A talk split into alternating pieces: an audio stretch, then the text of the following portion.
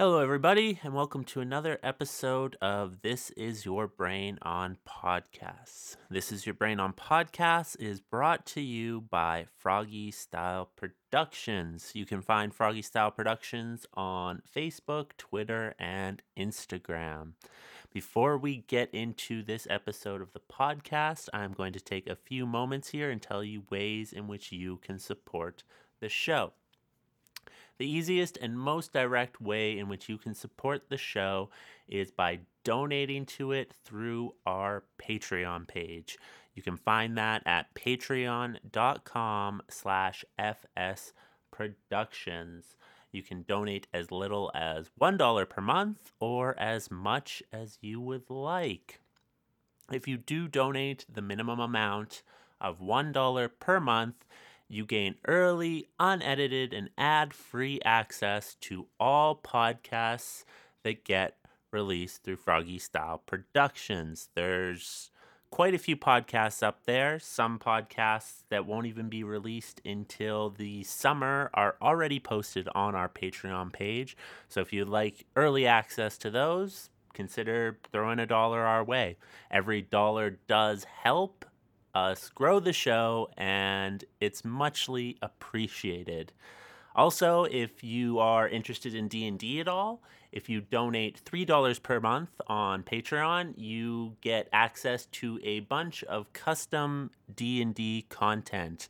That includes enemies, NPCs, pre-made characters, and also campaigns. So, if you're a D&D nerd like me, check out our Patreon page. That's a patreon.com slash fsproductions. I'll have a link in the episode notes, so if you would like to check it out, you can do so, and it's real easy for you. Again, patreon.com slash fsproductions.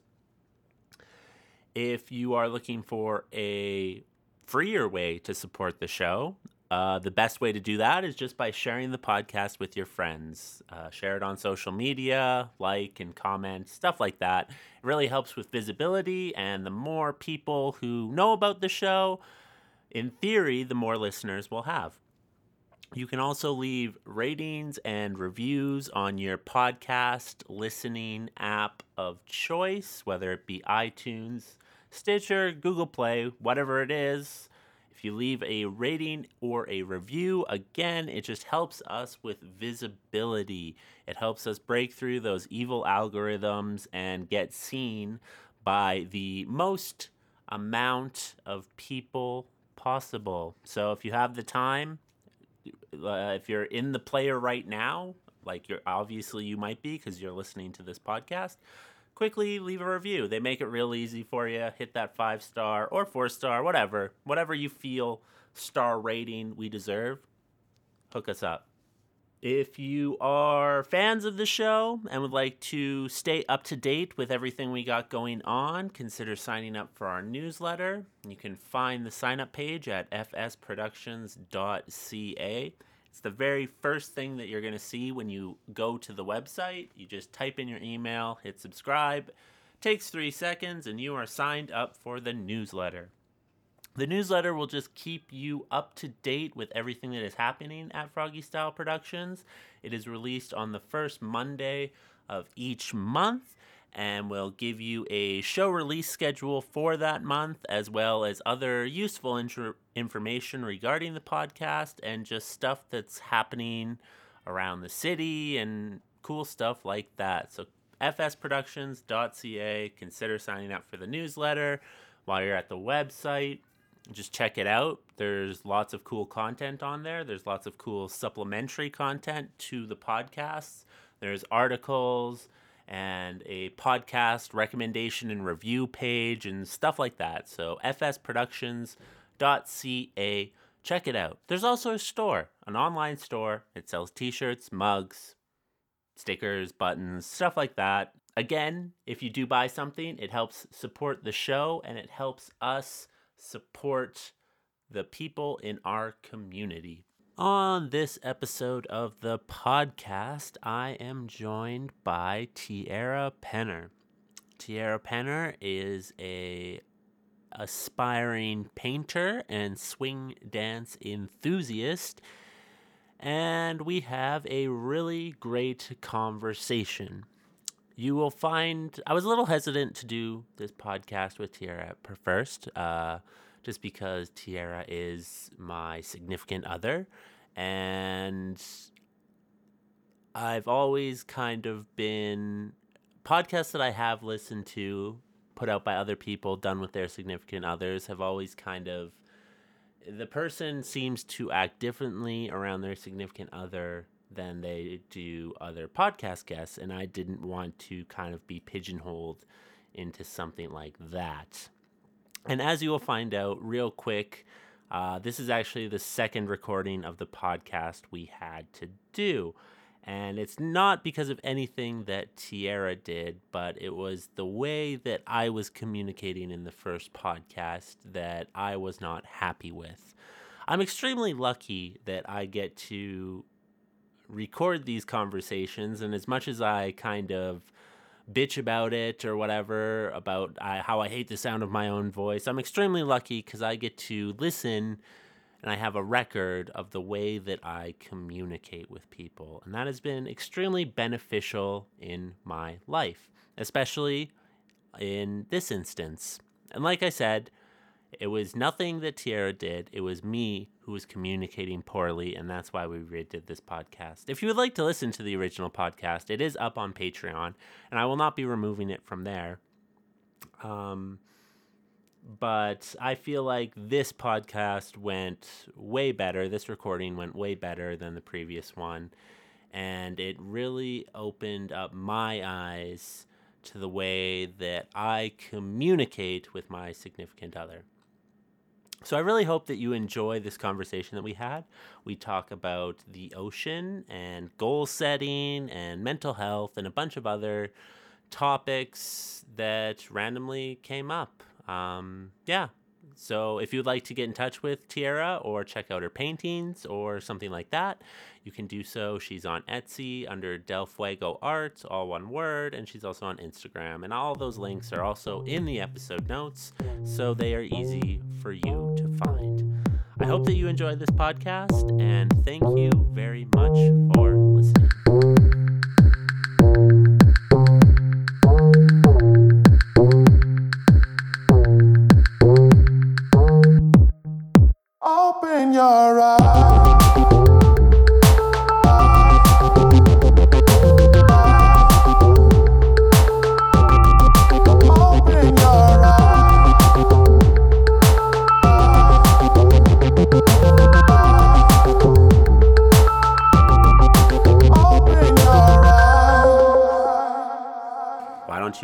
Introduce yourself? Uh, okay. Hi, I'm Tierra. I'm super excited to be on this podcast. Yeah, Yeah. nice. Well, I guess we should give a little background information because we did record a podcast earlier, and that one can be found on Patreon, and I'm going to leave it up on Patreon. So if you would like to check it out, you can go ahead. But uh, I personally was not happy with it.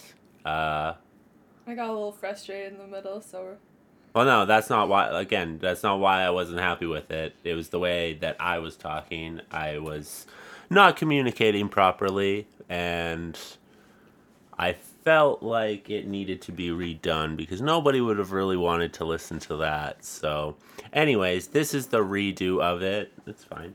If you would like to, like I said, listen to the original podcast, it's bad. Well, it's not bad, but it's just not great you can do that at Patreon. I'm not gonna take it down from Patreon, and this one will be the replacement that get re- gets released to the public. So this is how we are starting. cool. Sounds good. So you scuba dive, I do. yeah. So Well- what what got you what got you into scuba diving? Um, so my older brother scuba dives, or he, I don't know if he still does, but like he did for a long time when I was growing up, and he's like five years older than me. So when I was like 13 or 14, uh, we were at this lake, and um, I had no previous experience scuba diving, and my older brother was like, "Hey, why don't you try out scuba diving? We'll just go off the dock. It'll be really great." And so I was like, "Yeah, cool." And um, for anybody that knows anything about scuba diving, is like you kind of gotta like regulate your breathing, otherwise you just like tear through a tank of air like super fast. So, um, I just went around the dock, and uh, Craig was there watching me to make sure nothing went wrong. But the whole time I was just exhilarated, so I was like, just like looking underneath the water, and I was like so excited. But Craig was just like, he thought something went wrong with the tank because there was just this constant stream of bubbles. So he like pulled me up. He's like, what's wrong? He like checks everything. He's like, there's nothing wrong. I was like, oh my god, I was so excited. He's like, show me how you were breathing. and I showed him, and he's like, oh, okay. So in other words, is we're you you used a whole tank of air in like ten minutes. Yeah. Which is like, especially at like five feet, that would last you like an hour or more. Okay. so, Fair. Well, I mean, it's it's good that you had that experience in something that was five feet deep instead of the ocean. yeah, no, for sure. Um, and then like I didn't really do it again after that. My brother went on and got all these certifications, and then um, I was working as a lifeguard in Strathmore, and this company would come in and do their in pool training sessions in the Strathmore pool. And uh, I was I would be on duty, and I'd like watch and like actually um, talk like talk to the instructor when he had a break or whatever and I was like he's like oh actually for lifeguards I offer a discount because you have a lot of the water skills already that I don't have to teach you Hmm. So I was like sweet. So I like kind of looked into it a little bit more and was like yeah this is something that I really like to do because it's interesting and cool and like I like being in the water and under the water and everything else. So I went and I did my certifications and stuff and yeah I just I think it's so cool that you can be underneath the water and breathing. Like I feel like a mermaid or something. Like a mermaid. Yeah. Have you always wanted to be a mermaid or always. something? I've always wanted to be a mermaid. What is it with females wanting to be mermaids? Uh they're like these mystical magical creatures. Yeah. And um they're almost always represented as like a female form. It's one of the only like happy magical creatures that are like purely female. The only other purely female creatures I can think of are like gorgons or harpies, and those aren't like happy magical creatures. Fair. I mean, because you just you just don't see hear a lot of guys being like, yeah, I want to be a mermaid. Maybe there are they're out there. Maybe I'm being uh, behind the times. Let's say I don't I know. I think it's but also like the name is like it is like mermaid. yeah, I guess it is. It's very It's in- female centric. Well, yeah, but I guess mermen they call them Yeah. if it's a man. Or like that movie. Uh, Merman, Papa, Merman. what? Uh, it's this really dumb movie. Ah, the title is gone. He's like, is like, set in New York, but he goes back to his like coal miner family, and they're like, oh, I'm so disappointed in my son doing these like beauty commercials where you're a mermaid, and he's like, merman, Papa. This is really, it's a really, really dumb movie. okay. That's fair. yeah. So, did your brother? Because you mentioned last time that your brother was possibly going to be an underwater welder. Mhm. Is that why he was doing the scuba diving, or is it just something that he, he kind of always? Uh, he was he got interested in it, and then he was like, "Oh wait, I can do this as a job." hmm And like, we grew up in the middle of nowhere, and like my dad taught us how to weld and everything else.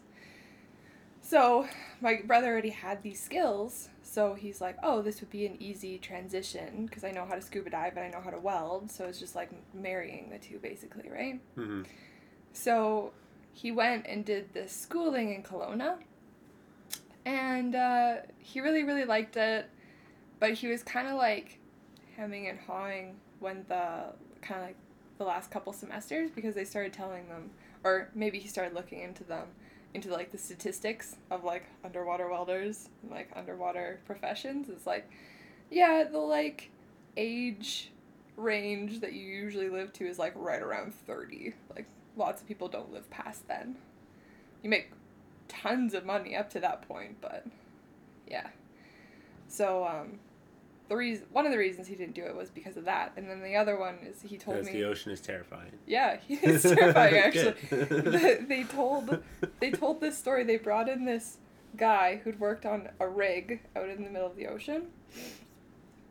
I don't know what they were doing out there, but um, he said that one of his buddies went down, and he was like a kilometer or so down, back down where it's like pitch black, right? So he had like his headlamp and he had his welding torch and he was down there welding. And uh, he felt this just like absolutely massive thing swim behind him. And he's like, Mm-mm, nope, not gonna turn around, not doing that. And then he like got sucked into something and then like spat back out. Yeah. And this guy was like, "Mm, nope, and like ascended as fast as he could without getting like decompression sickness. Um, and then, so they told that story and like other ones of just like seeing like crazy things. And Craig was like, nope, I'm, I'm out. Well, yeah, I would like the ocean is so fucking terrifying. Like I would never want to do anything in the ocean as a profession, A, but just in general. Like I went it was called snuba diving. And what it was is instead of having the air tank on your back, the air tank floats on the surface. And then you just go down with a really long hose. Which, in hindsight, actually seems more dangerous because something could get fucked up with that. Like, it's a rubber hose. Like, it's not like, you know, yeah, we actually, did we did it in Mexico, but I that was actually one of the other reasons that Craig didn't want to do it. Yeah. Because like he trusted himself when he had the air on his back. Yeah He had like a backup tank, he knew how to switch them over, everything like that. But a lot of the jobs, especially for underwater welding, require that you are breathing off of a tank that's on the, the boat oh okay and somebody else is in charge of your air supply. yeah And uh, Craig just like he's like, I don't think I'd ever trust somebody enough for them to be in charge of my air. yeah no super fair. Like I said, like in hindsight, it it's easier obviously to go. You, and we're not, we we we didn't go down super far or anything like that, just because it was like a touristy thing in Mexico or whatever. I was like fourteen maybe or yeah, whatever. you wouldn't so go past like forty, maybe sixty. yeah feet. no and it's like you don't like it's also a hose so like the you probably don't have a hose that's that long and any time it is longer but like just like, like i said in hindsight thinking about it it's like that was actually probably way more dangerous than just going down with a tank on your back because like something could happen to that hose and then you're fucked you're like super far down there right Yeah. but anyways, like did that one time and like it was cool experience, but like just looking around and like when you're in the middle of the ocean, like cuz they took us out on a catamaran and like you do it around these rocks or whatever, but you're in the middle of the fucking ocean and just looking around and being like I could literally be attacked by from any angle, like above, below, any angle something could attack me from and i would just be so helpless because i'm just so out of my element. Like humans are not like we are semi designed to be underwater. Like you know we, there's the whole like uh, aquatic ape theory or whatever that at some point humans split off uh, from basically dolphins i think it is. So at like one point they were living near shores like proto humans were living like near the shores and some some of them moved inland and became what humans are today and the other ones stuck to the shores and continued to evolve into the water and became dolphins. I think that's what the aquatic ape theory is. But anyways so we are like kind of designed to be in the water. Like also when you throw a baby in water it instinctively knows like to close its eyes and hold its breath. Actually, um, that's an interesting thing that you learn in lifeguarding. yeah. Is um, some people will drown, and they won't have any water in their lungs. yeah And it was this crazy phenomenon that for a while people couldn't figure out why that happened. yeah And it's because some people never lose that that instinct yeah to like close up their throat if you're underwater. yeah And so you'll drown because you'll lose oxygen, but there won't be any water in your lungs. well yeah and you, you never take a breath in because like yeah. And like other people have that instinct where it's like, oh, I need to breathe. I'll breathe in no matter where I am. Yeah, but that'll fuck you up even more because if you do end up getting saved at the last moment and then you have water in your lungs, then Yeah. you're fucked from that. Because Yeah. if you have like any sort of fluid in your lungs, that's like what pneumonia is, I think, is just having fluid in your lungs. Yeah, and that's actually that's something else that we would tell people is like if we saved some if so we dragged somebody out of the water and they had been underwater even just for like a second, right?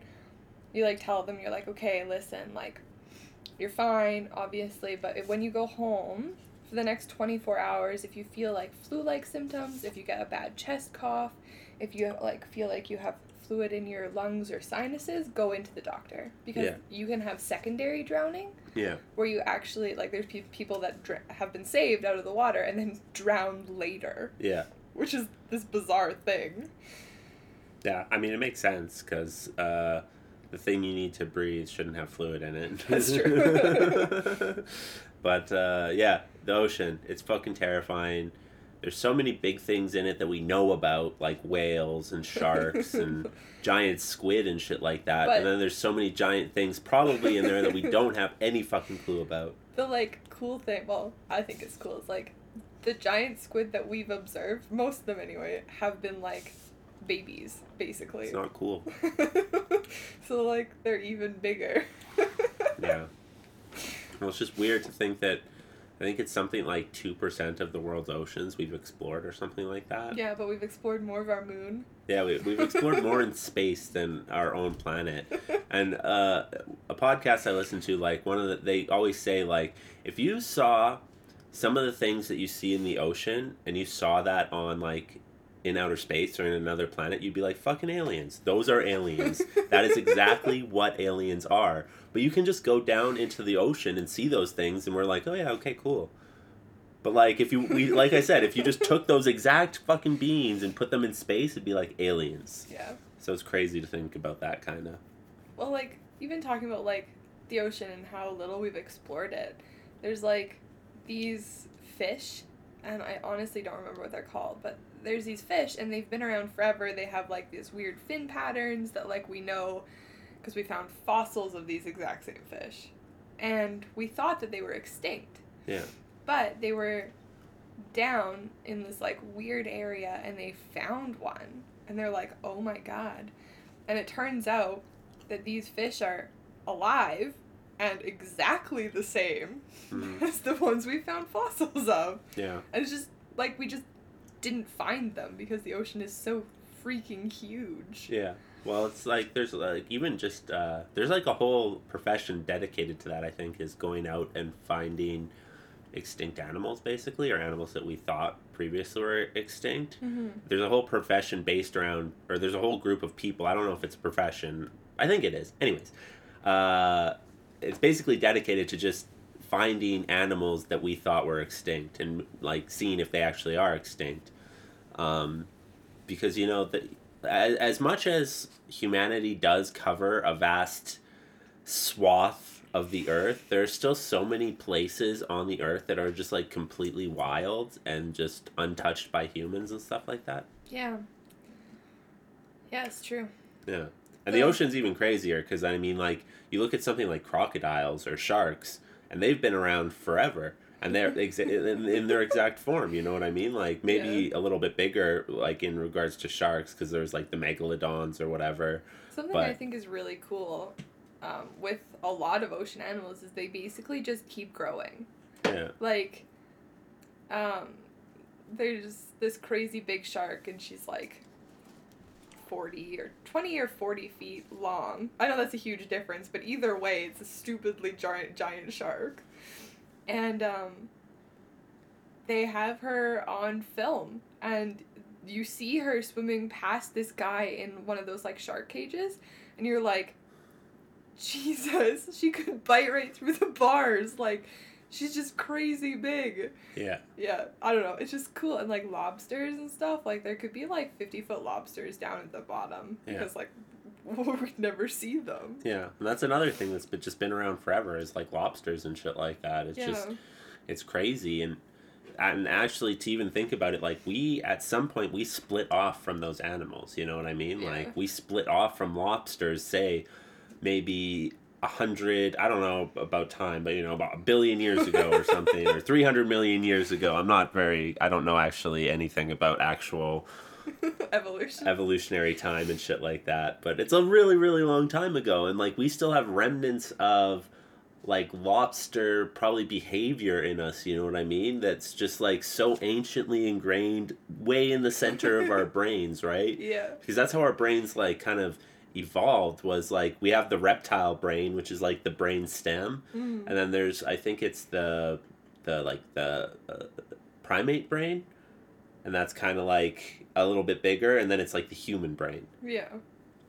where it's like maybe reptile mammal human or something like that. But anyways there's like three stages of the brain that like are very distinct and stuff like that. And like the reptile brain controls all our like base reactions and stuff like that uh, like our urges and stuff like that. And then like the primate brain it kind of expands on that. And then the human brain basically gives us our like higher cognition and stuff like that. Yeah. Actually, like speaking about like thinking and things like that is um, octopus. Mhm. There's um this theory that's going around. Well, it's more like a conspiracy type thing. that octopus are aliens Yeah, because Yeah. they don't share any sort of evolutionary things with almost any animal Yeah. on Earth. Like even their eyeballs have like evolved like crazy bizarrely. hmm And it's like they don't match any other evolutionary animal. So like where did they come from? yeah But like, I, I love octopus. They're like, they're so freaking smart. And just like the way that they act and react to things is like hilarious. So there was this story about an aquarium and they had this octopus. And this octopus memorized the guards' walking patterns hmm cause like the security guards at night, and they couldn't figure out how these exotic fish kept disappearing from their tank. They're like, we have like, nobody's come in, nobody's come out. Like security guards are like, we haven't seen anything. And then they changed. Security guards changed up their pattern, and this this octopus was getting out of his tank. Going across the aquarium and stealing the fish, eating them, and then going back to his tank. Yeah. And like his tank was locked so they're like we don't know how this happened. Yeah it's pretty crazy. Yeah but like you don't like give them enough mental stimulation. Yeah. They'll they'll like just create havoc. Yeah. There's actually like there's a couple theories like that. They're not really conspiracy theories, but they are like theories that are out there like um I think one of the theories is that just all life basically stemmed from outer space, like when the asteroid hit Earth, like the big one that kind of broke off the moon from Earth because the moon used to be a part of Earth, and then a big giant asteroid came and split it off in two. mm-hmm. Um, I think one of, there's a theory floating around that basically all life came from that asteroid. That there were there was life on that asteroid, and basically it got brought over, and when it hit Earth, the bacteria or whatever it was basically kind of uh, permeated onto Earth and evolved from there and stuff like that.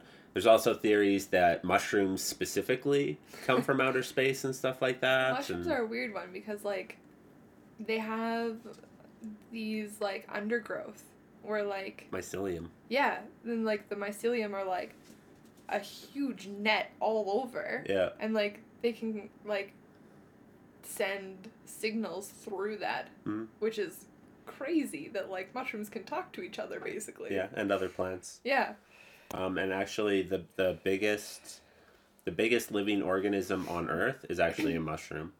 i thought it was an aspen grove Yeah, it is, but it's a mushroom. It's like an aspen, like it's a mycelium network under an aspen grove. oh i thought it was the aspen grove itself because aspen trees all stem from like one root Yeah, no, it's like it's like the mycelium mushroom. There's one giant mushroom under this forest, basically. cool So basically, kind of anywhere you dig, you're digging. At at least in this forest, you're digging into this like mushroom essentially that lives underground. So like, yeah, the biggest, the biggest living organism on Earth is like a mushroom. And actually, what's kind of interesting is that mushrooms and fungi are actually more closely related to animals than they are to plants Yeah.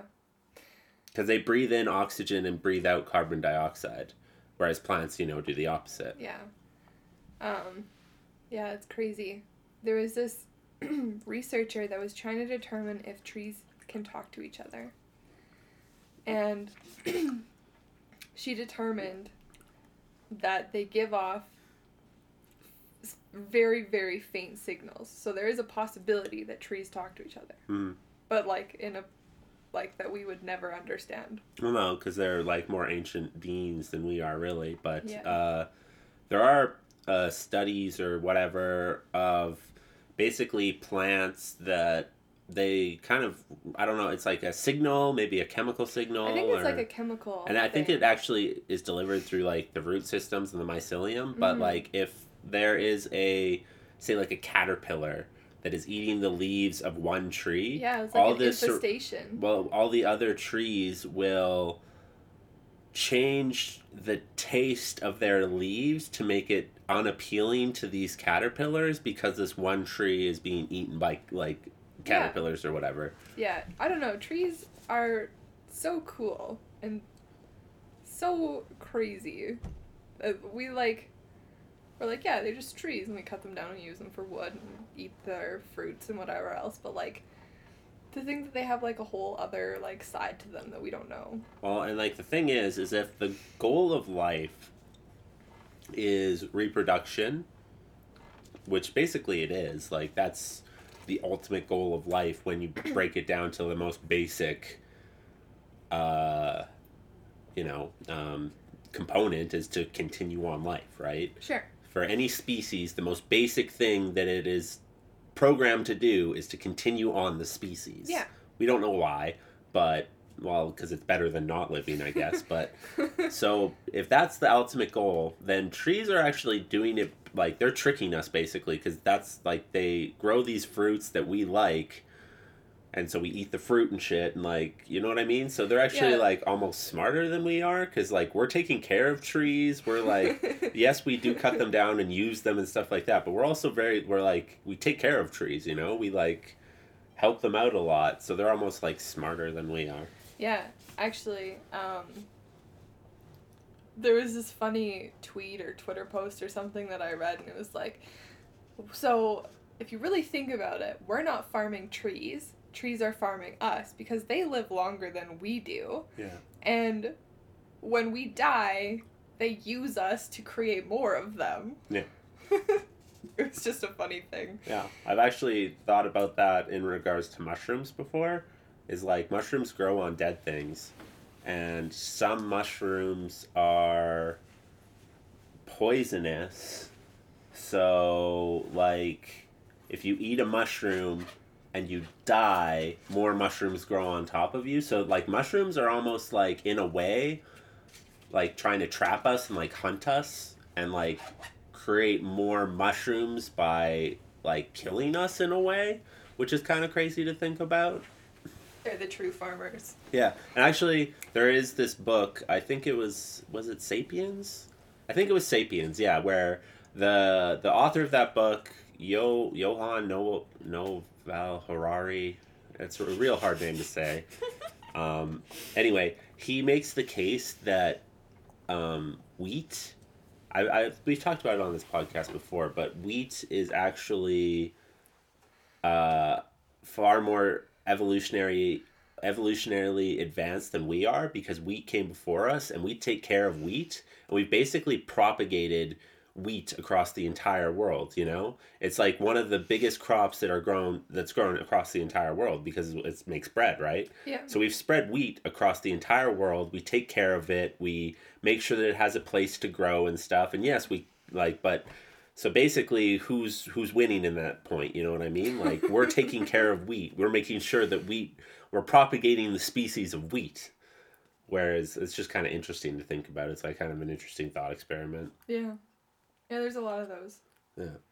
Oh, we talked about this on the last podcast, but like, I love when thought experiments become real experiments. Mm-hmm. So, like, theoretical science becoming real science.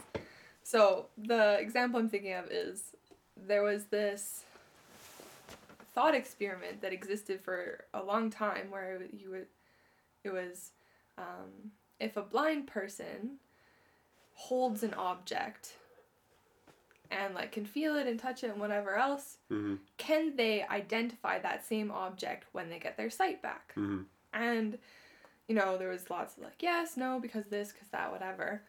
So science i don't know how but they got these blind people and they got these objects and then they gave these blind people these blind from birth or blind for many many years people they they gave them their sight back through like science i don't know how and these people could not identify which objects that they had previously felt Yeah.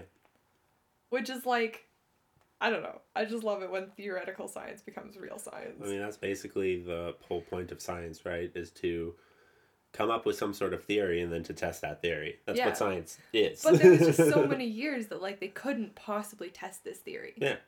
But I mean, like with the evolution of technology and stuff like that. And, yeah Yeah. I mean, but that's what science is: is you come up with an idea and you're like, I wonder if this, and then you test it, and Yeah. you try and replicate it as many times as possible successfully, and you then you get it peer reviewed, and then eventually it becomes a thing. You know? yeah the bureaucracy bureaucracy of science Yeah, no, but like the the thing is, is that science is a bureaucracy, right? Because the lots of the stuff that gets funding is the stuff that you know is paid for by big corporations or stuff like that. So they're looking for an outcome, yeah and they're funding it so you can test this outcome. So that's why a lot of science, and I think a lot of people don't trust science sometimes, is because um, of where the funding comes from. Basically, like they're Yeah. looking for an outcome, and they're basically using these scientists to somehow prove that outcome, but maybe not in the most like ethical science way. You know, like yeah they're like hey we want this outcome make an experiment that proves this outcome kind of yeah. instead of being like hey here's an experiment Let's see what happens. yeah exactly Yeah. they're like working backwards Yeah, exactly. Which is uh, it's unfortunate because, like you know, uh, but that that's just where the the funding comes from, right? Is like, and you need money to do science, and unfortunately, the people with the most amount of money are these giant corporations and stuff like that. So yeah, yeah you know, which is unfortunate but it's Yeah. the way the world works i guess it is the way the world works. Yes, but. I mean, there is obviously real science that goes on out there too. yeah ob- obviously Yeah. Yeah there's been like this um the hiv virus there's been like a cure that's been found like not just once but like multiple times Mm. that like the corporations will buy up and like nobody will ever hear about it again Yeah, well, it's the same with the same thing happened with like the electric car or the, the how many times have we heard that there's a cure for cancer, there's a cure for this or whatever, yeah and then well because they the pharmaceutical companies make so much more money on sick people than they do curing one person once yeah, no, exactly. They they way, make way more money on sick people, and it's the same. Like, there's a whole documentary on the electric car thing. It was like who killed the electric car or whatever. yeah and like the the whole thing about it is like you know they had electric car technology back in the 90s and then these auto corporations and stuff just basically bought up all the patents for it and then never just sat on it and never released it. Mm-hmm. Because or you know oil and gas and fossil fuel extractors they make so much money from that that yeah.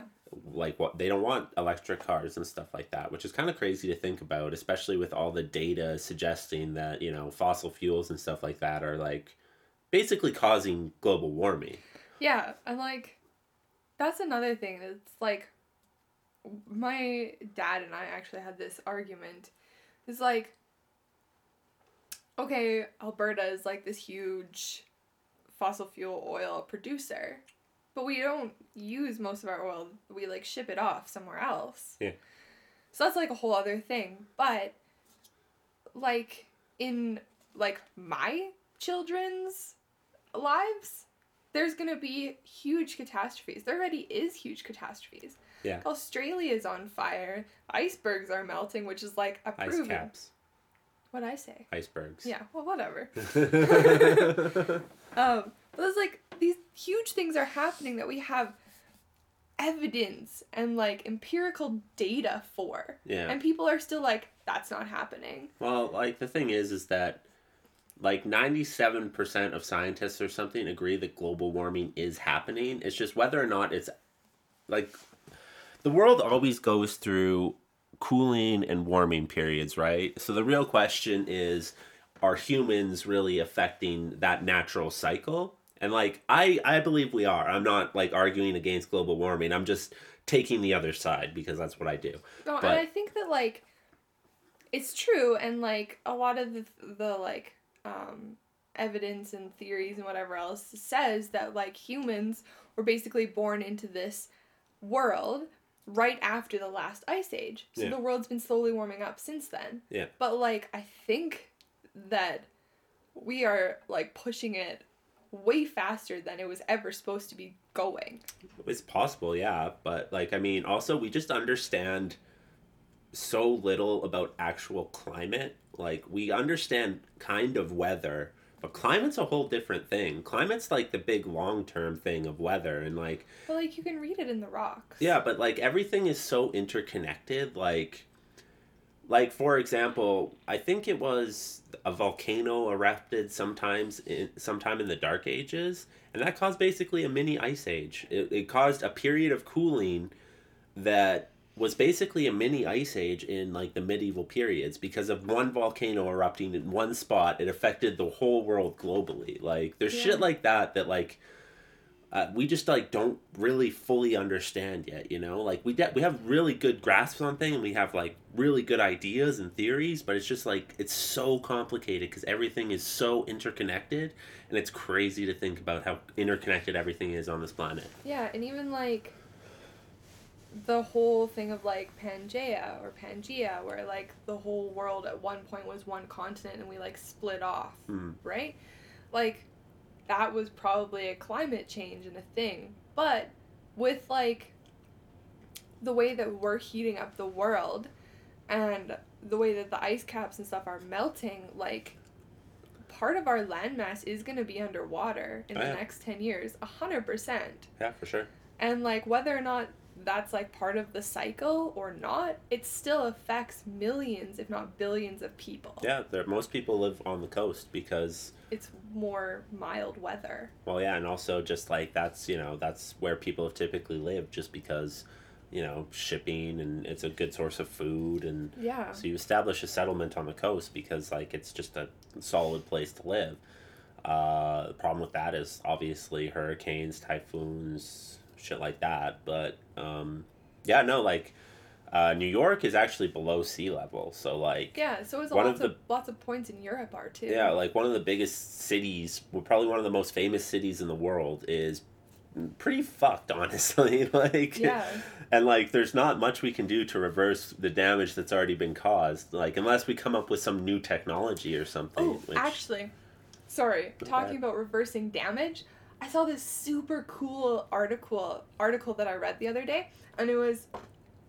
This is over the period of like twenty years, but it shows that climate, or not climate, but like environmental stuff can be reversed, Mhm. and not even like it's not even difficult.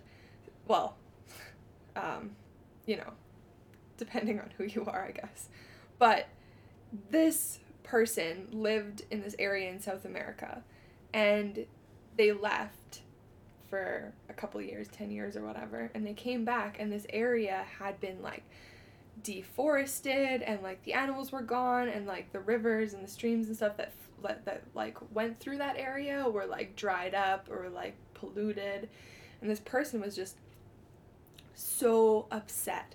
So him and his wife started this and like they got a bunch of volunteers and stuff but basically they started replanting the like native plants and trees and stuff in that area Yeah. and like 10 or 20 years later now there's endangered species that are thriving there there's like more water in this one area than there has been and like the streams pop back up and there's like uh, springs that like reopened Yeah. but because they like started replanting stuff and like there's animals that came in that they thought were like extirpated but like once this forest started growing this like there's like this crazy amazing environment now. Yeah. And it didn't take them very long. It took them like 10 years. And I was like 2 to 20 people doing that. Yeah. But like stuff like that is cool and it's very like hopeful and stuff. But like the problem like with global warming is like the carbon that's in the atmosphere. And No, I know that, but I'm talking about like the way that we've just like destroyed environments. yeah. Like not even talking about like global warming at this point, but just like the environments that we've absolutely decimated Yeah. can be brought back. Yeah. Well, like, I, I, I don't know. It, like, see, hearing something like that, it just doesn't seem very surprising to me. It just, it's kind of like, well, yeah, like you just have to work at it. You know, you instead of destroying the environment, you work to build building it. That just like almost seems obvious to me. Do you but know like what I nobody mean? does that. Well, some people do it. Yeah. Like, look at uh, about all the people who go out there and plant trees and stuff like that. Like, right. But like a lot of times so my dad is a logger and he's been in the forest industry for like over 20 years now. mhm. And they will go out and they will like just cut down an entire section. Yeah. And then they'll get that replanted. Yeah. And then they'll move over and cut down that section. And that that will continue for like 10 years where they'll just go to different sections and cut down those trees and then when they replant them, they're just replanting them to cut them down again. Not Yeah. so that the environment is helped. Yeah. Okay. But that's actually pretty good practice, I would say. No, Like, it's, it's a good Jesus, cat. that was the most ungraceful thing that I have ever experienced. yeah, it's just to like to just like have that like drive where like for like for two people and like some volunteers to like bring back like a hundred acres of forest and like wildlife and stuff. That's an incra- crazy amazing feat to do. Yeah, I don't disagree. And like people are like, "Oh, no, this place is destroyed. Like the animals are gone. They're extirpated. They're not going to come back." Mm. But like just like reading the story is like, well, actually now these like endangered species are thriving and like animals have come back into the area that they thought were extirpated and stuff like that. And it's just like I don't know, it's just like this really cool story of what like two people can start. Yeah. The, the real problem with all of this is that to care about the environment, you have to be happy. like, you have to be so okay with yourself and secure in your own beliefs and just happy that you can now care about something other than yourself. Because, like, I've experienced it myself, is like, when I am in a good place, I'm more prone to recycle. I'm more prone to composting and stuff like that. You know what I mean? I'm more prone to make the decision, and you all like financial security is plays a role in that too, right? Like, Oh, totally. I, if I have the extra money, like I'm willing to spend it on things that are more sustainable because more, unfortunately, more sustainable things usually cost a little bit more. because the companies that make them aren't constantly selling them. Exactly. Well, like that's the thing, and like so you like unfortunately to be an environmentalist or to like be just conscious about the environment, you have to be happy. Like, and it's just so like there's so many people out there that just aren't happy and they don't give a fuck about the environment because they're so caught up in their own lives and like what's happening in their lives and they're probably miserable and they're just trying to get by. Mm-hmm. And it's really hard to care about anything else when you're stuck in a cycle like that. Yeah, and actually like talking about that is like January is one of the like highest months percentages for suicides. Yeah. And um it's just like people just like aren't satisfied after the holidays. They're upset in their jobs, especially in Canada. Like we don't get enough sunlight in January. Mhm. Cuz like the darkest day of the year is like somewhere at the end of December twenty first. nice. it's the winter solstice. It's, I'm like, I can't remember. It's like December 19th, December 20th. It's always the twenty first. I don't know. Isn't it? Like summer solstice is June twenty first. Winter solstice is December twenty first. Sure. Okay, so the darkest day of the year is like the end of December. But at that point, then there's like Christmas and family and these things happening. But then Mm-hmm. after all that's gone and all of that, like, merriment merriment and like the time off of work and the time spent with like friends or family or coworkers even is gone Mm. and you're back to the regular old grind in January, then Yeah. lots of people get like even more depressed if they were before, or they like start to feel really down on themselves. And especially like in our culture with all of these like New Year's resolutions, it's like lots of people make New Year's resolutions that are just like nearly impossible to keep. And Yeah. then they break them and then they're really down on themselves. Yeah, I, I've, I suspect that the third Monday in January is called Blue Monday because that's when most people give up on their New Year's resolutions. Probably. that's why instead of like making a New Year's resolution or whatever, um, personally, I set goals that I would like to accomplish in the year, and they're quantitative goals. You What know? are what are some of your goals? Well, it's like stuff like so like this year I would like to volunteer like 48 hours of my time to something that, you know, I don't know, whether just volunteer like at a music festival or just helping something in a non-profit way, I guess. So I would like to volunteer like 48 hours of my time. I would like to um keep up with the podcast schedules that I've set for myself, and that's uh, a whole other thing. But um, climb ten summits, summit ten mountains, stuff like that. Read fifteen books. It's quantitative things that I can like track the progress on. Yeah. And like honestly, I've had some of these goals for the past like three years. Like, uh, I've had the goal to read fifteen books in a year for the past two years, and I haven't met that goal.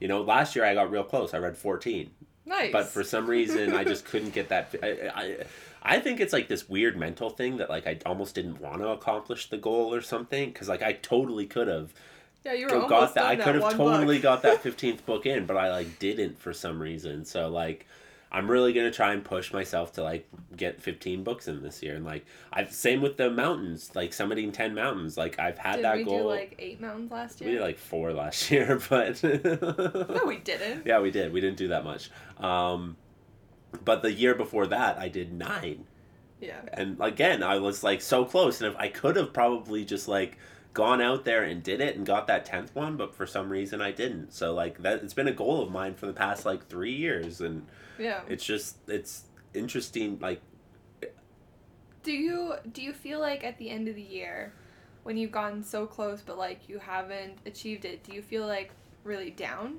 no i don't i honestly don't i think it's like it's almost just like more of a challenge like okay this year i'm gonna do it and like you know it's like it's it's it's a way for me to track progress and like where i'm at in my life and stuff like I think that that's a really healthy way of looking at it, which is why I asked you that. yeah Because I know personally, if I set a goal and I don't reach it, I'm like immediately like, why didn't I do this? And I start self analyzing and I like really get into it and I'm like, oh my god, why didn't I finish this? Like I was so close. And But like, that like the thing is is that if you set a goal and you don't reach it, then you do self analyze. that's healthy, because you obviously have this thing that you want to do, and if you w- weren't able to accomplish it, you should look at why you weren't able to accomplish it and what's holding you back and I what you need to do to accomplish that goal. I think that the the part that's unhealthy is that I get really down on myself after that. It's like, oh man, I'm just like I'm just a piece of crap. Oh man, I didn't do that, so like I'm not worth anything. The way you talk to yourself is uh, definitely important, and you shouldn't view it as like, oh, I'm worthless because I didn't accomplish this goal. But you should think of it like, why didn't I accomplish this goal? What's holding me back from accomplishing this goal? Like, but what can I do to accomplish this goal in the future? That's fair. That's a healthy way to look at it. yeah. Definitely. The, the, the self talk we don't realize, I think a lot of people don't realize, affects our mental state. So if you're always like, oh, I'm just a big piece of crap, haha, even if you think you're joking about it, you're not. Yeah, I read this thing. It was like, um, even when you're like joking around, you're bringing yourself down. Yeah. And it's a big thing that like a lot of people that on like Tumblr that I follow, they talk about this a lot. Is like when you talk, when you do self talk and you talk to yourself about yourself, hmm and you say things like, "Oh, you're worthless because you didn't do this." hmm Would you ever say that to anybody else in your life? Probably not. No. So why are you saying it to yourself? Yeah. Uh, there's actually a, there's a really good book out there. I know a lot of people don't like Jordan Peterson, but he wrote a really good book that's called 12 Rules for Life. And one of the rules or whatever in there is uh, treat yourself. It's like treat yourself like you would treat someone you're responsible for caring for. Yeah. You know what I mean? Because lots of people were our own worst critics and stuff like that. Yeah, and definitely. we do have that negative self-talk and stuff like that and it's just but we would or even just treat yourself like you would treat your fucking pet like Or like your best friend or your partner we're or just- anything. we're so nice to like things that we are responsible for caring for yeah. but we treat ourselves like crap Yeah. And that's why like i used to like have like obviously there's like a healthy amount of self-deprecating humor and there's an unhealthy amount. Like Yeah. it's okay to you know have some sort of self-deprecating humor. It- like sometimes it's funny or whatever. But like i used to just be so self-deprecating and it's something that i actually noticed has has kind of changed in my life is like i don't do that as much anymore. Like obviously sometimes like i just most of the times i say things because i think they're going to be funny. So i don't actually believe in it. So sometimes like i'll throw something self-deprecating out there and i just said it because like i know it's not true but i think it's going to be funny.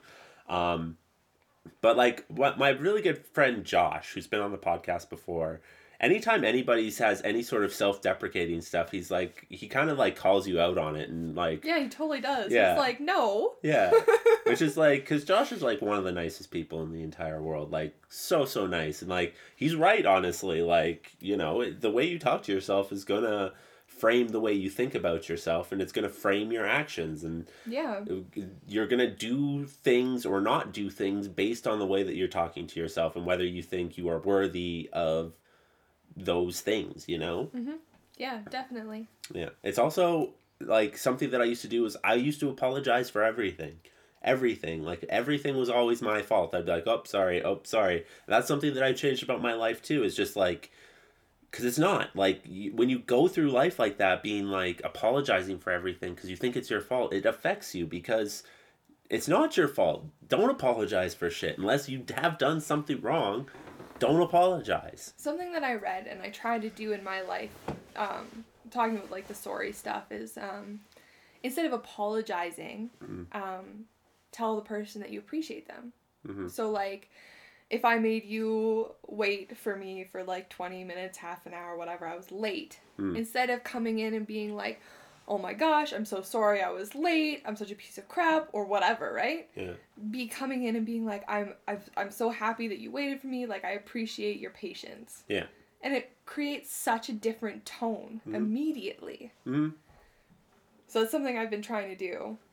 Well, it's like the thing is, it's like when you do stuff like that, like because just so many interactions that you have with other humans are just so subconscious and like not really in the forefront of your brain, but they affect the way that the whole interaction is going to play out. You know what I mean? Um, which is crazy to think. Like most of the stuff we do, we're barely even thinking about, and it's just ingrained in our brains from habit and genetics and stuff like that but we're barely even conscious of what we are doing as like human beings and we think we're these like conscious beings but like we're barely in control of what we're doing. We're barely in control of what we're doing. We're just reacting to the fucking environment. And like sometimes like how many times have you been doing something and in your mind you're like i shouldn't be doing this. Oh all the time. But you still do it. I Like- bite my nails and I'm like why am I biting my nails? Like I hate doing this. Yeah exactly. It's just like it's like these patterns that just get ingrained into your brain. And it's so like it takes so much mental energy to break habits which is crazy because like you know it's wrong and you know you shouldn't be doing it but you do it anyway. And even as you're doing it you think about how you shouldn't be doing this. And it's like who's actually in fucking control here? Like what is what are we? Like what uh yeah. It's just crazy thing to think about. Are you climbing on me again? Just going after your laptop. Why? Stop it. Um talking about like habits and also about like um language um uh in high school i i read this thing and my mom and me talked about it it was like when somebody says something negative to you, especially like in high school, people are assholes. Mm. So like in in high school, if somebody was to tell you you're ugly, hmm it would take three to five people or times of somebody telling you that you're pretty before it would like balance it out. hmm So, because like negative things in our life take up so much more space in our brains. Yep. Well, like honestly, it's it's like an evolutionary thing, right? Is because we're constantly trying to be the best forms, life forms that we can be, right? So that one negative comment is obviously going to stick in your brain a lot more because you're like, that's an area where I need to improve. Whereas, Yeah. like, if people just come like compliments, I don't even know how to take compliments most of the time, and like most of the time you're like, oh, cool. Uh, they do make you feel good, obviously, and worthy but like that one negative thing that anybody says will like get you way more wrapped up in it than any compliment that anybody will give you Totally. And that's like something my mom did for me when I was in high school is like um if I ever like had like negative talk about myself or like I said, "Hey, like this happened at school." Um like the one time I was like this person said I wasn't very pretty. Um and then the next day I woke up and there was like notes all over my bathroom telling me how pretty I am, what she liked about me, all of the like awesome things about me and I was just like it was so impactful that like now when I go throughout life is just like I constantly think like okay like what is something I can do that's gonna have a positive impact on people Mm. because like even at like malls or shopping centers or whatever like my friends get embarrassed sometimes because I'll like see somebody's shoes or jacket or hairstyle or whatever and be like oh my gosh that is such a pretty jacket mm. and the person is usually like really taken aback and is like, "Oh, well, thank you." Like the amount of times where I've gotten like this crazy story about how they got this piece of clothing yeah or like how they didn't know if they should wear this piece of clothing, but then they did and like my one comment made their day. yeah well that's like because like you go out into public places like that and you constantly feel like everybody's judging you you know what i mean Mhm. even though most people probably don't give a fuck like like just based on going through life like i can only base it off of my own experience obviously but just like knowing how i go through life i'm barely paying attention to anything that's going on around me you know like you are but you aren't in, like because you're so wrapped up in your own world yeah. but like like that one compliment or that one nice thing that somebody says to you could completely change around that person's day right And yeah, and it has actually, which is this crazy thing. And like, I do it because I genuinely like the piece of clothing they're wearing, and sometimes I'm wondering where they got it. yeah But this one lady, uh, we were on the escalator, and I complimented her shoes, and she told me where she got them and how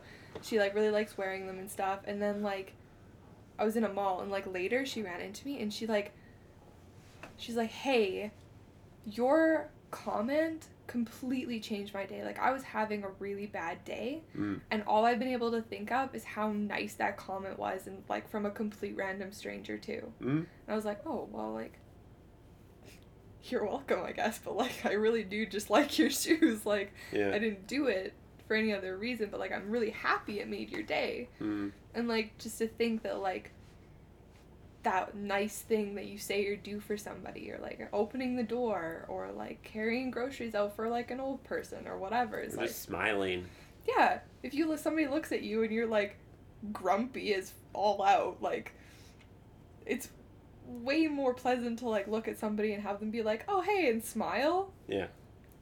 And like that could be the difference in their day. Hmm? Well, no, totally, and like that's why we all just need to practice being nicer to people, and that's kind of like what karma is, the way that I understand it, at least. Like a lot of people think I've talked about it on this podcast before, but a lot of people think that karma is like you know you kind of like you do good things, so good things are going to happen to you, or you do bad things, so bad things are going to happen to you. But what karma more is is you do nice things for people, you compliment people, you smile at people, you just be a genuinely good person in the world, and that is going to propagate outwards because that Yeah. compliment that you gave to that person is going to change their mind state. It is going to put them in a better mood. Maybe they'll compliment somebody, and then that is going to have an effect on that person. It's going to put them in a better mood, and Yeah, that's going to propagate outwards. It like promotes kindness out in the world Yeah. that might eventually come back and affect you. Yes, but like just because like being nice to people puts people in a good mood and they are then more likely to be nice to other people and the opposite is true. If you're a dick Yeah. to somebody and you you know, you're an asshole, it's going to put that person in a negative mood and they are more likely to say go home and be an asshole to their family because you were an asshole to them or whatever. And it, it prop like that's what karma kind of is, you know? Do good things, be nice to people because it just propagates goodness in the world. Yeah. I Yeah. think that's like a huge thing of like what I personally live for is to like be kind to people Mm. and do good things. It's like um I was a Christian for a lot of my life Mhm. and um I just like it just suddenly just didn't make sense to me anymore. Yeah. Like the Bible and stuff, like there's a lot of good things in it, but like for a lot of it it just like, didn't make sense.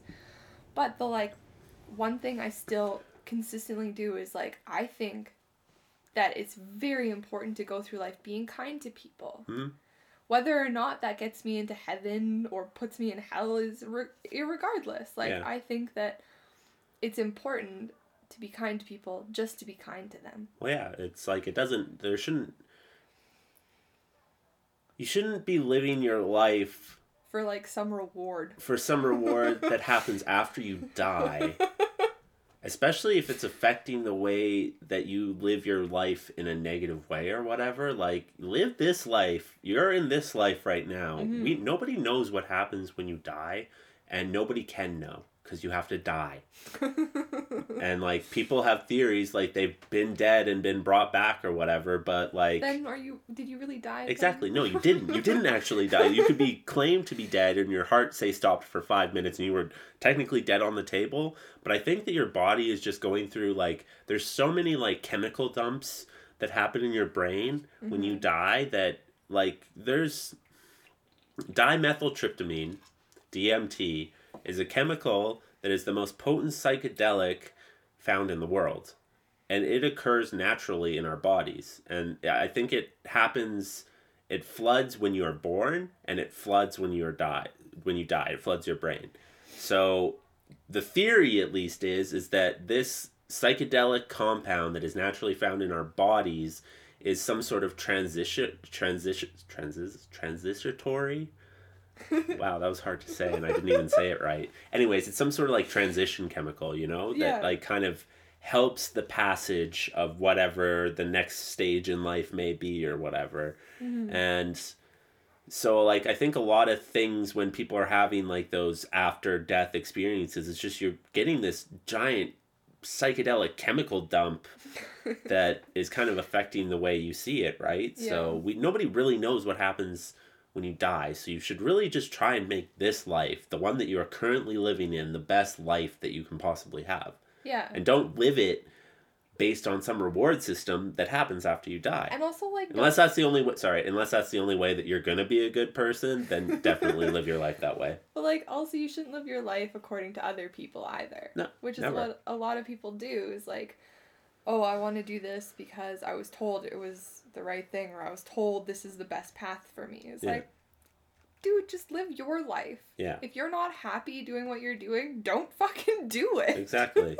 because the the the reality of things is is that life is quite short, is quite fragile, and it could end at any time. Oh, definitely. So honestly, you should just do the things that make you happy, um, because you never know when it's gonna end, and just so just do the things, go for the things, do the things that make you happy. Take that trip, snowboard, whatever it is, whatever the things that make you happy, do those things, and try to be nice to people. Like And like talking about like doing things that make you happy is like try new things. yeah, definitely. because like I didn't know last year at this time that drawing and painting made me happy. Yeah. Until I started doing it.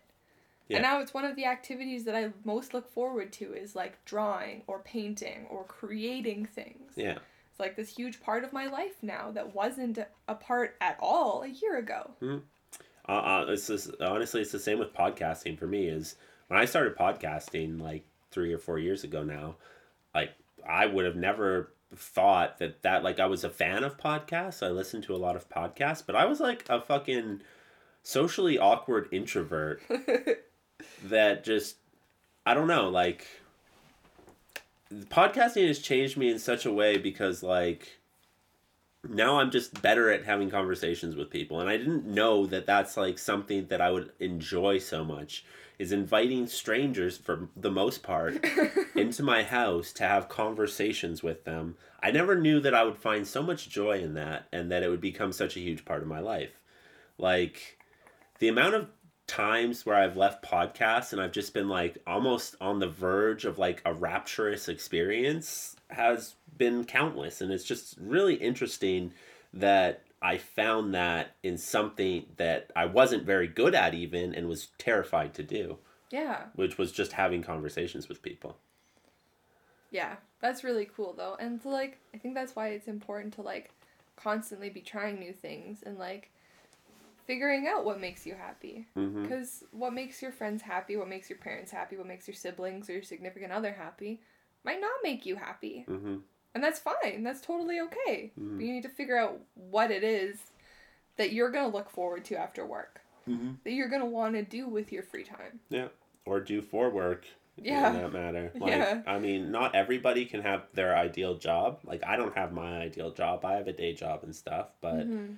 at least it's not terrible. I don't hate going to work every day, so that's at least something, and it provides the lifestyle that I would like to live, Yeah. and it allows me to do this thing that I find very fulfilling in my spare time. Actually, a couple things that I find very fulfilling in my spare time. It allows me to podcast, allows me to snowboard, and it allows me to travel, and those things that it allows me to do more than make up for it not being my ideal job. Do you Yeah. know what I mean? No, definitely. Yeah.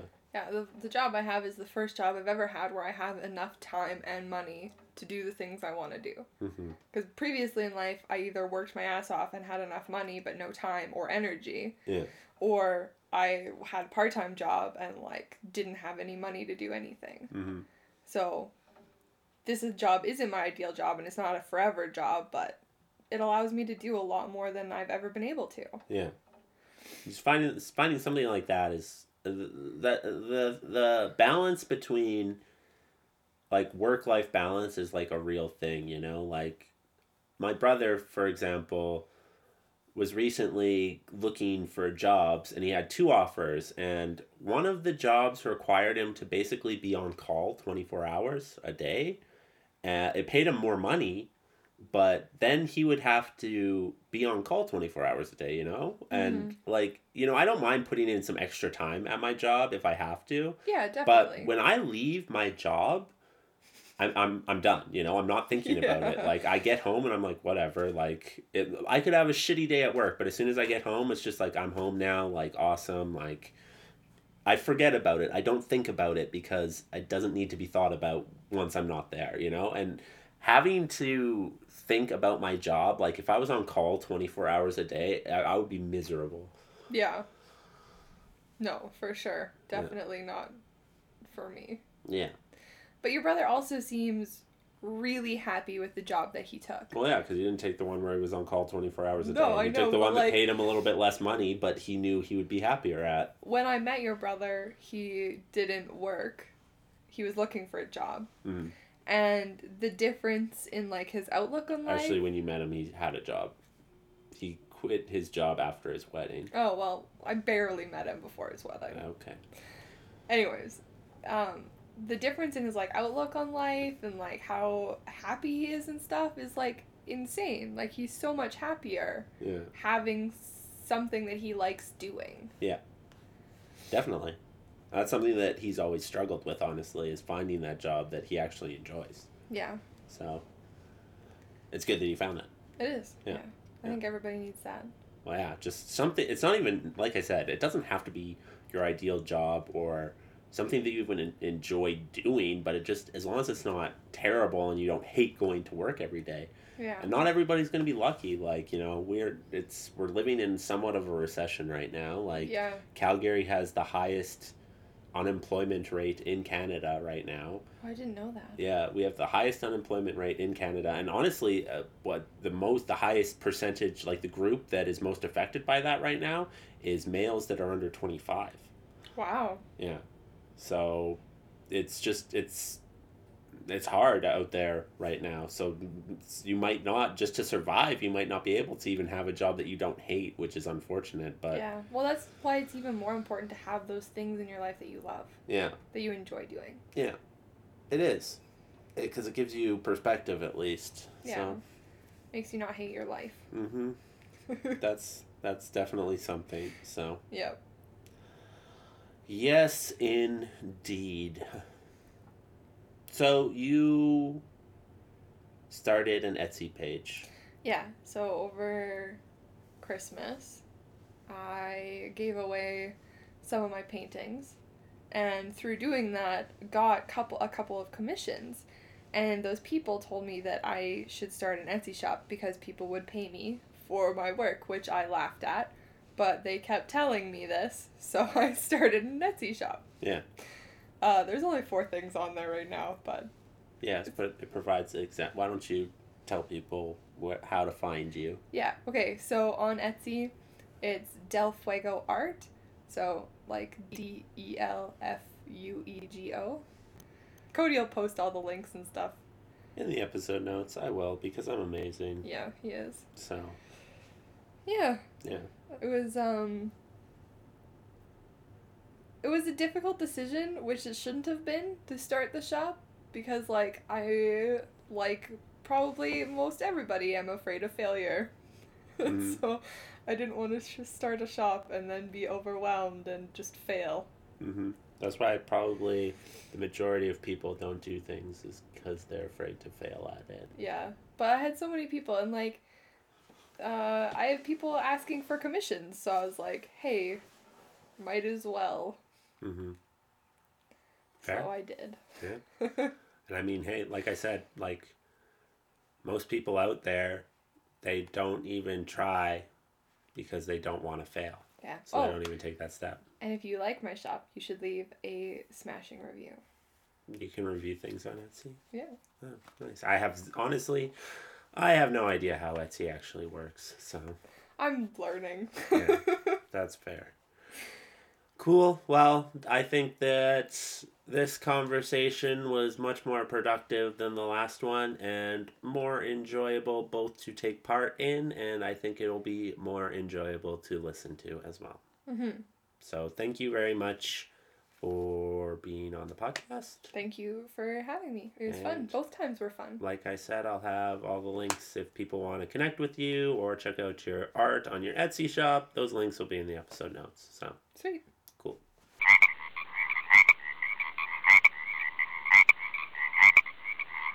If you liked this episode of the podcast, why not leave a review? You can find us on iTunes, Stitcher, and Google Play. For up to date information on the podcast, follow us on Facebook and Twitter. You can find us at FrogE Style Productions. That's Frog, the letter E, Style Productions. For more ways to support the show, visit fsproductions.ca.